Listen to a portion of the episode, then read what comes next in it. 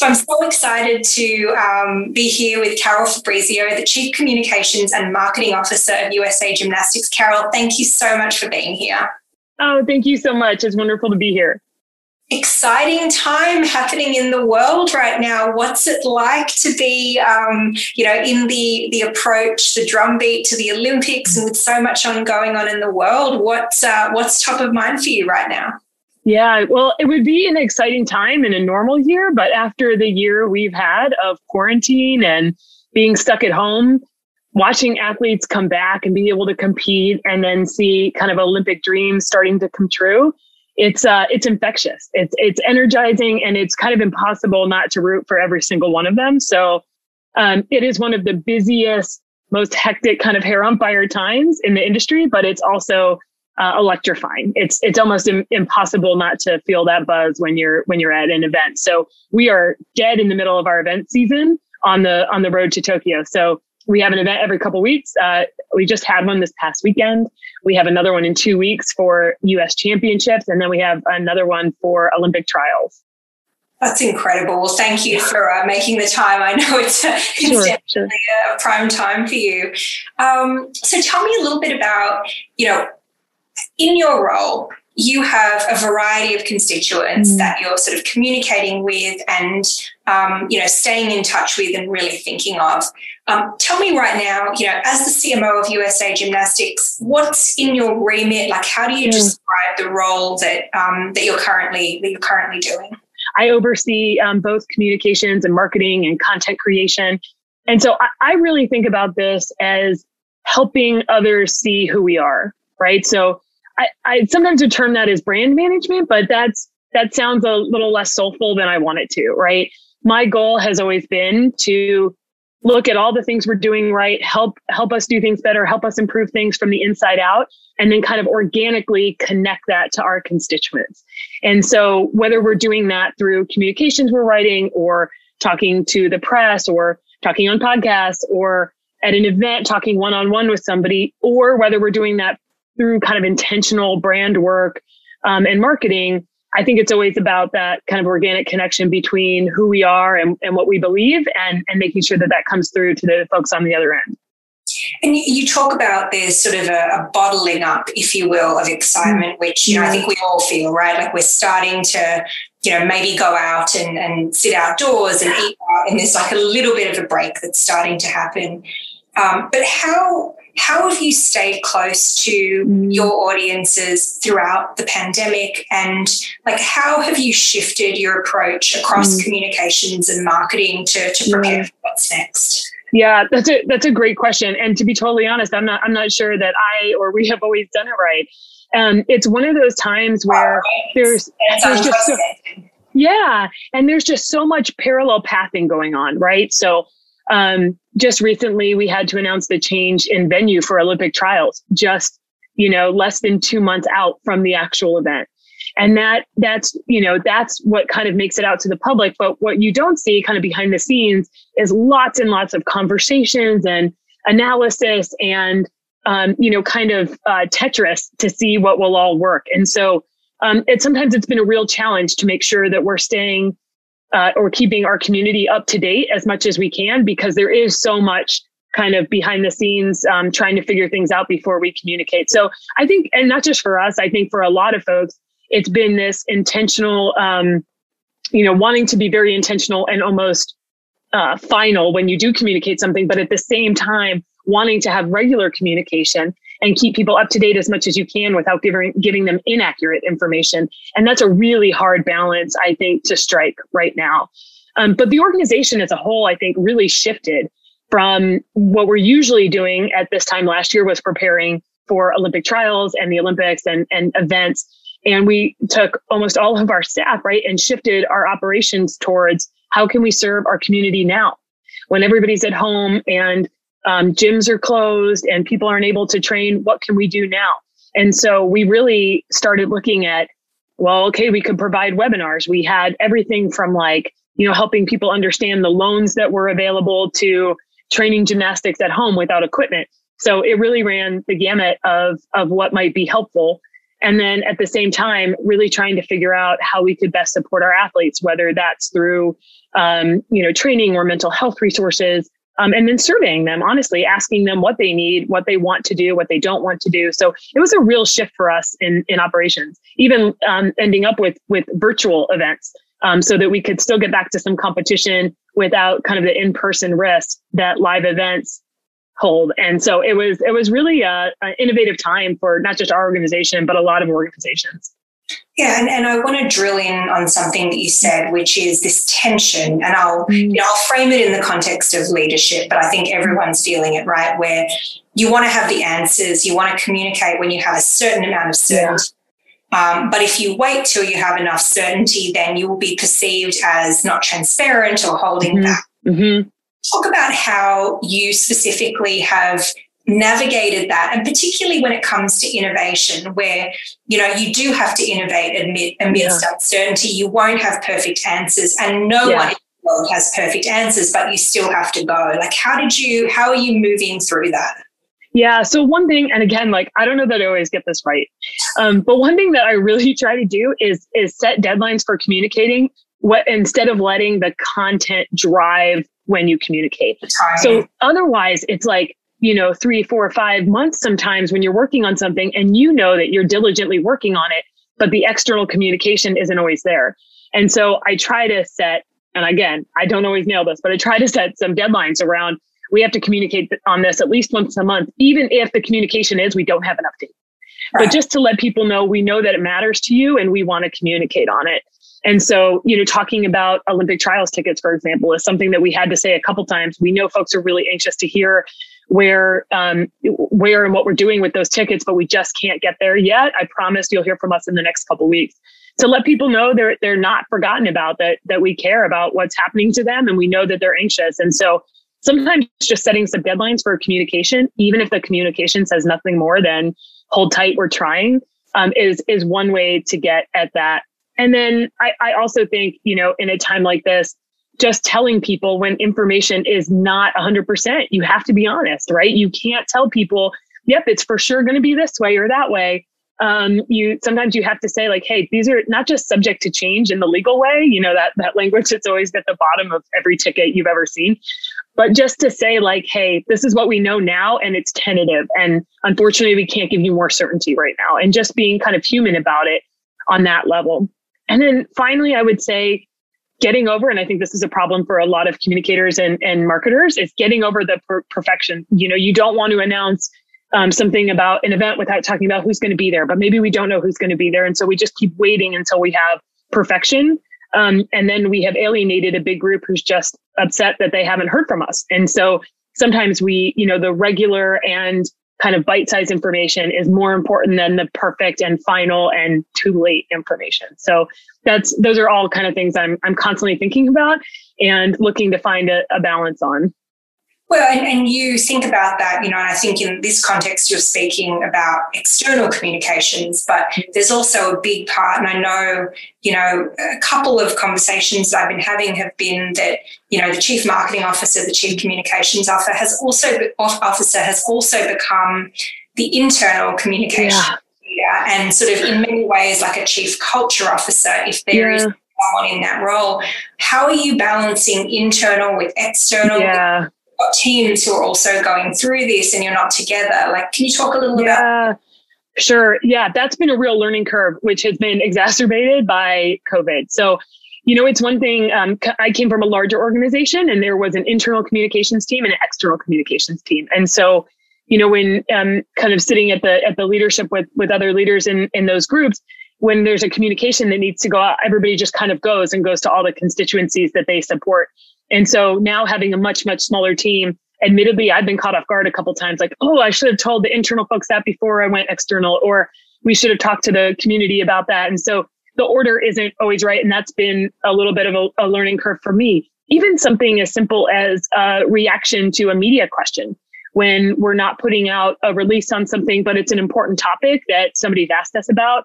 And we have responded to a journalist, but our own staff maybe hasn't heard what we're taught, what we're saying on a particular topic and making sure that they get that. And that's the kind of thing that when you're live and in person, you know, somebody walking by my office could say, Oh, hey, I, I saw this quote in, in the post. Like, what was that about? Or, or why did we go that direction? And, or why couldn't we say more about this? And it could be a casual conversation.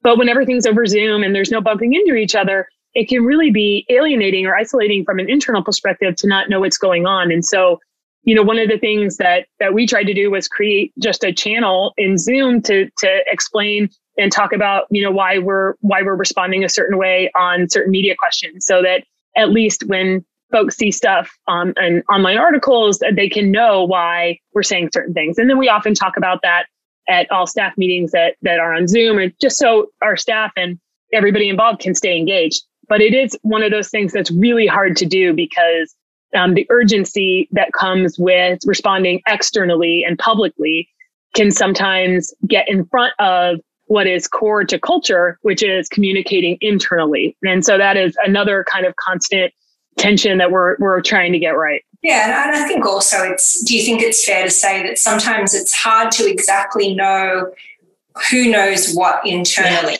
I think yeah. it's much easier to be like, well, I know this and yes. we've been talking about this for days. So clearly everyone knows about it. And it turns out no one knows about it, you know? Yes, I, yeah, uh, that's dead on. And I am 100% guilty of that. Sometimes when I have been in meetings about something nonstop for days, uh, you know, and I think like, well, of course everybody knows this. And so it surprises me when somebody feels kind of left out of that conversation or, or surprised. And I'm like, oh, well, um, so so reminding yourself that that's over communicating. You know, I've uh, I've heard that if you want people to really hear something, you've got to you've got to tell them at least like eight or nine times, and that's like, um, of course, I, I don't want to I don't want to repeat myself that much, but it's it's a it's a good reminder.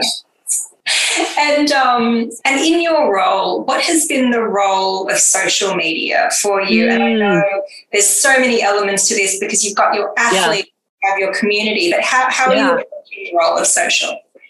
Yeah, that's such a great question. Um, we actually uh, just hired a new social media manager. Um, so yeah, super excited about that. Um, so social is one of those things that I think is uh, sometimes underappreciated in in a lot of um, structures uh, where uh, maybe in more traditional communication structures where people don't really realize like it is an own channel that is followed and and you know, touched on a daily basis. And so it's really our opportunity to talk to our different constituencies on a daily basis and kind of say who we are and what we care about and what we stand for. And so I think social media can do a lot of things. Um, it can, of course, keep the community updated and give fun information about events and what athletes are doing. And that is kind of, you know, bare minimum in my eyes because I think social media can do so much more than that. I think it can help bring a brand voice to life. I think it can be a customer service channel answering questions about events or ticketing or what's happening. Um, it can be a way to show your values and other things you care about. You know, um, one of the things that's been really important to us is um, we really want to to highlight all of the disciplines of gymnastics, not not just the ones that people usually hear about. And so that's something that we can bring forward in in social. And you know, we're still building that muscle, but it's a really important value for us. Um, and so it's just such an opportunity to show who you are in a place that is really kind of engaging and fun. And um, I think it takes a certain amount of strategy and and skill to do that well. And so we're definitely trying to to grow that skill and learn a little bit more about how we can do that with with our constituencies. Yeah, and, and I noticed. I mean, your title merges like PR and communications with marketing. Um, mm-hmm. And that's, I know, in a lot of organizations, something that has traditionally been mm-hmm. kept separate. Was that was that a mm-hmm. conscious sort of decision to bring those worlds together? What's that been? Yeah. Yeah. So so it is um, kind of always been that way since I've been on board. So I, I can't speak to why they made the decision in this case. But what I can say about why I think it's more connected here than it may be in some other areas, like um, in in former positions that I've had where communications and marketing are are treated kind of very separately. Um, I, you know, especially in a kind of consumer facing way, um, marketing can a lot of times be about driving revenue, right? And and um, about conversion and very technical marketing funnels and figuring out exactly how you know to retarget. And that's with with what we do. I think marketing is more on the brand marketing side of eh, you know who we are and explaining kind of what gymnastics is and and what our organization is and is going to be in the future.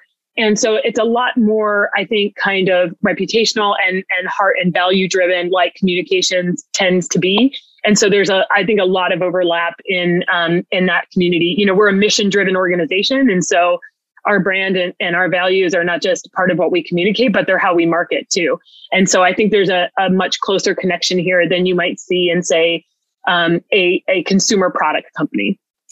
And you, so I'd love to talk now a little more about your background. So I, I learned, I think, when we last chatted, or confirmed rather, that we both share the um, either the good fortune or the misfortune of having started out uh, we can decide on that perhaps when uh, when we're able to chat in person, but that's that's not for today. Um, tell me a little bit about how you kind of paved your pathway mm. to now, you know, be in this incredible role at this, you know, I think pretty important um, point for the organization. It's a really important time in history because mm. of, you know, what the world has gone through. What, what was your pathway to, to your current role? Yeah, sure. Um, thanks for the question. I, I actually I did start out as a lawyer. Um, I loved law school. Um, I did not I did not grow up oh, thinking I wanted to be a right. Yeah, like yeah, yeah, yeah it's fascinating. Um, and I, you know, I I was part of kind of moot court, which is like you know fake appellate law, and I love that you had to argue both sides of something, right? You had to kind of shut off one part of you and step into the other party's shoes. And even though in law that ends up being a very adversarial process, it actually is a great developer of empathy right? Mm-hmm. Because, and that's not at all what you think of when you think of the legal profession. Um, but what I loved about that is that you're literally forced to kind of step in to another person's shoes and then be a zealous advocate for them. And so I think if we thought of ourselves more uh, in that fashion in day to day life, um, especially when we have conflict with somebody else, um, we could all be a little bit better off. Um, so I love that training. It was super helpful um, in a number of ways but but ultimately I, I was at a law firm and I was doing um, kind of transactional work that was intellectually super interesting. Um, but I also knew that I, I kind of wanted to be at a more mission driven place and, and really focus on uh, one client that I could really get behind. And so I ended up going in house for a client, uh, Resorts, where I spent um, nine wonderful years. And they are very much a mission driven organization, the experience of a lifetime. And so um, I was in house counsel there for five years and I loved it. I felt like the kind of relationship building liaison role that in house counsel plays was definitely more my style and, and lended itself more to my strengths than than kind of the outside expert, you know, hired gun counsel. And so I love that. Um, and after five years, I got the opportunity to be chief of staff to the CEO there and uh, the role had not existed before I before I got it. So I got to kind of create a new role. And um, you know, I've, I've, said this before, but for me, that was like a, a, kind of cracking open of of my career and how I even identity of how I saw myself and what I could do. And um, it was fascinating. It was one of the best opportunities I, I could ever ask for. So I, I, got to work with the CEO there um, very closely for a few years, and then because the role was always meant to be rotational we kind of kept our eyes open for what would I go into next. And um, the former lead for communications decided to retire. And uh, this, so there was an opening and communications was something that while I didn't have the formal training, I really felt called to it. It's something that I worked on a lot um, as chief of staff. It's um, words and word choice and, and how we kind of communicate on a daily basis, kind of the little C communications, not the, the big C profession communications.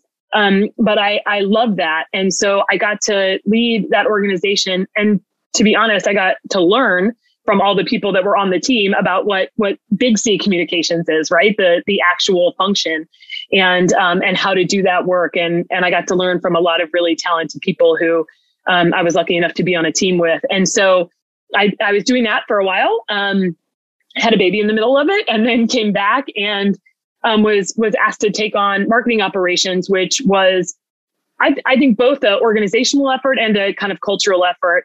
And it was it was awesome way to kind of use a different skill set. And so I did that um, for a little while as well before ultimately moving to my current role overseeing communications and marketing. So it seems like a little bit of a winding path, but for me, everything's kind of been about like what's the next right step and what's energizing and exciting to me now, and um, and is it you know a skill set I can build? Can I learn? And so it's been it's been a great ride. And what do you um, throughout that? What do you view as the most influential decision that you've made? Oh, that is that is a big question. That's a huge question. Um, what is the most influential decision I made? Actually, you know what? I would say raising my hand for the chief of staff job. And the reason I say that is because when I um, was a lawyer, I, you know, I was very good at kind of following rules my my whole life. That's what I did, and I felt like, you know, I, I even when I went in house, I was a little bit of a rule break. Um, but then I knew that if I worked really hard, maybe one day I could be in the running for general counsel. And um, and so I think raising my hand for that, which was kind of a visible application process um, for me, it was like I knew that I was really putting myself out there and being vulnerable in a way of saying like I think I can do more than the lane that I've been in, and um, and that's that is vulnerable and it and it was scary for me, and so I think that in doing that, whether or not I got the job, actually, the job was itself um, kind of an amazing opening. But I think for me, the raising my hand part and saying I want to do this was um, probably the most influential decision because it it I convinced myself that I could do whatever I wanted to do, um, and this was the the next right thing. So, so I want to dig in on that because I think there's a lot of people, both you know, early in their careers who are recent grads, but you know, also I think many professionals who um, have achieved a lot in their careers who are wondering, you know, who are actively assessing where they are and thinking mm-hmm. about what's right for them. How did you get the courage to step into something that was completely new, knowing that you're already on a pathway, everyone around you identified you probably as great in this current role, and then suddenly it's like this left field thing that you're going for. Like, what, what did that actually take to do? Yeah, yeah. Um, so, you know, to be totally honest, it's something I don't know that I would ever have done if I had not been married to my wife. Um, she is like where I came from a place of kind of like fear and never wanting to raise my hand for something I didn't know I, I would I would get, right? So like unless I knew I was going to win the race, I'm not running it. or at least do really well. And um, Jill, my wife, is the kind of person that sets really big, audacious goals. And uh, at least to the outside person, maybe never looks like she actually cares about whether or not she gets them or, or what people are going to say if she doesn't. And it is really liberating to kind of say, like, why? Like, why would that matter? Just, just do what you think is right for you and not worry so much about that. And so, um, that was part of, I think, the, the inspiration for me is just seeing that. And then I think like maturing really just over time, getting more and more comfortable being my authentic self and um and you know kind of knowing that whether or not I got that job or some other job or whatever it actually doesn't mean anything about my worth as a human and so um, the more you kind of mature and know that in your soul, it's a little it's a little less risky to raise your hand because you you know it's not um, about your your worth. And so that just takes years. I think I didn't feel that confident about it at the time, but in retrospect, I know that those are kind of a couple things that really helped me kind of make that choice.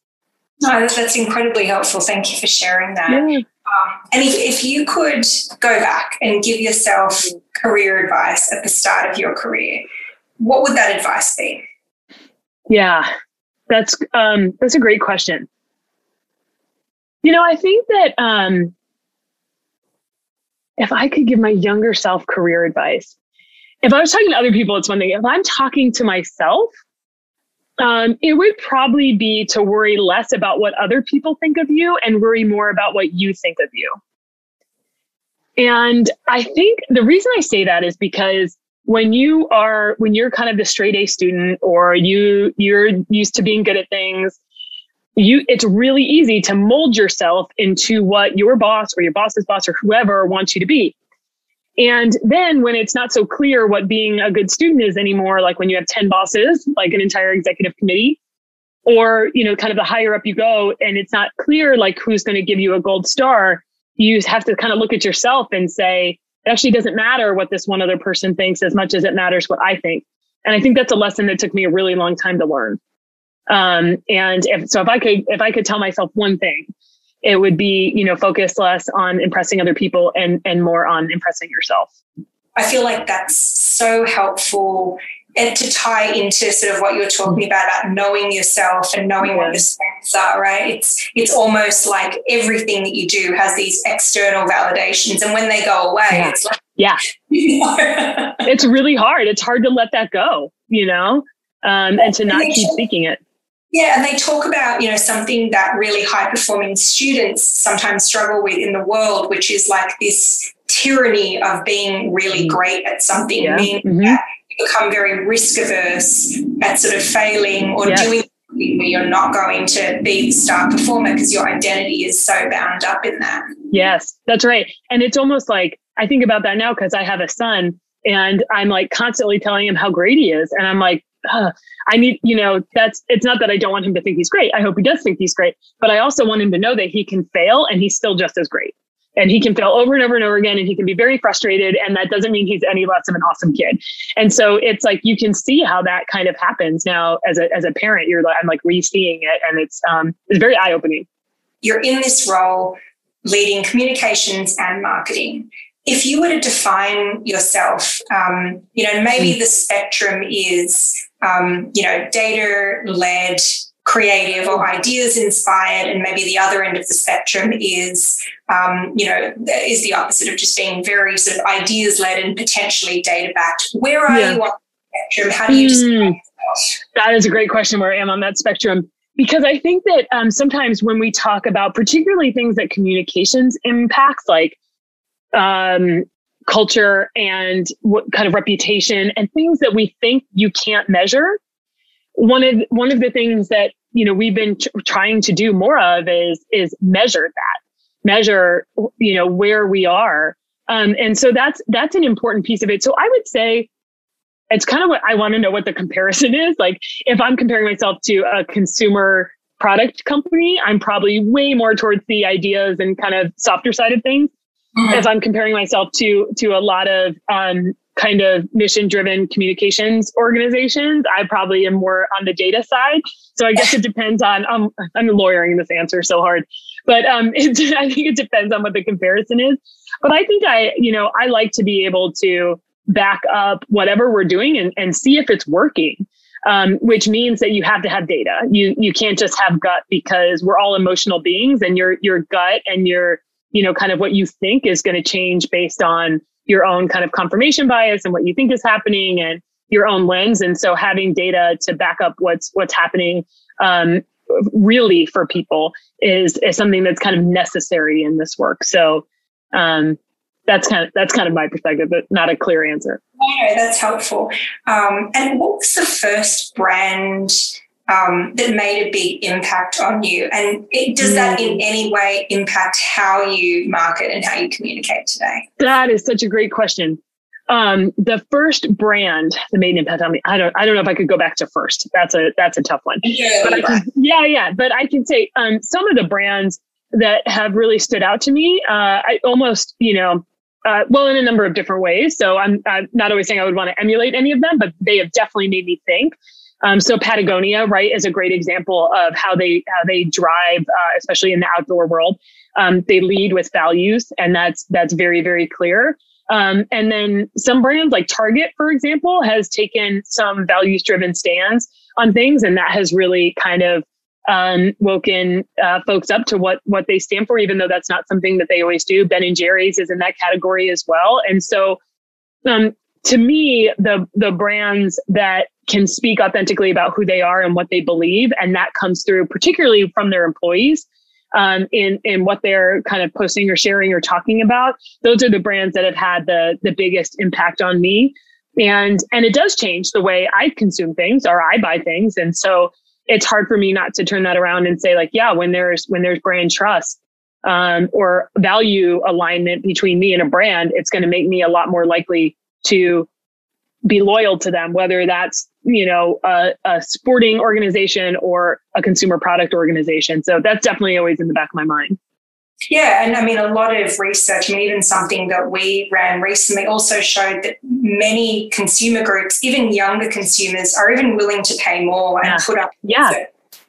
Yeah, that's that's yeah, that's absolutely true. It's and it's a it's an increasing trend, and so that's something where I think even in the more um, data based marketing companies, not losing that heart of values, which again is harder to um, it's harder to measure and so sometimes because it's harder to measure, it gets kind of dropped from the from the rubric. And I think that part's a mistake as well, because that is something that we know people are increasingly um, more and more willing to spend um, money and even more money on things that align with their values in a way that was not true um, decades ago. And part of that, I think, is the it, uh, going back to social media, is the increased interconnectivity of the entire world. It is really hard to just come up with what you want your brand to look like and and stand for and then put it out there and hope nobody asks any more questions. You know everything's too connected now. So it has to, yeah it has to be true. It has to be true.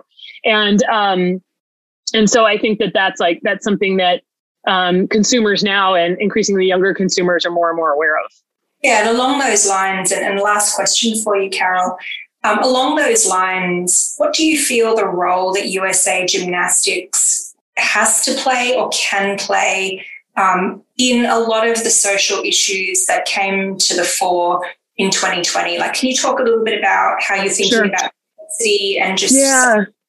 other important community uh, Yeah. Yeah. Thanks for that question. I appreciate that.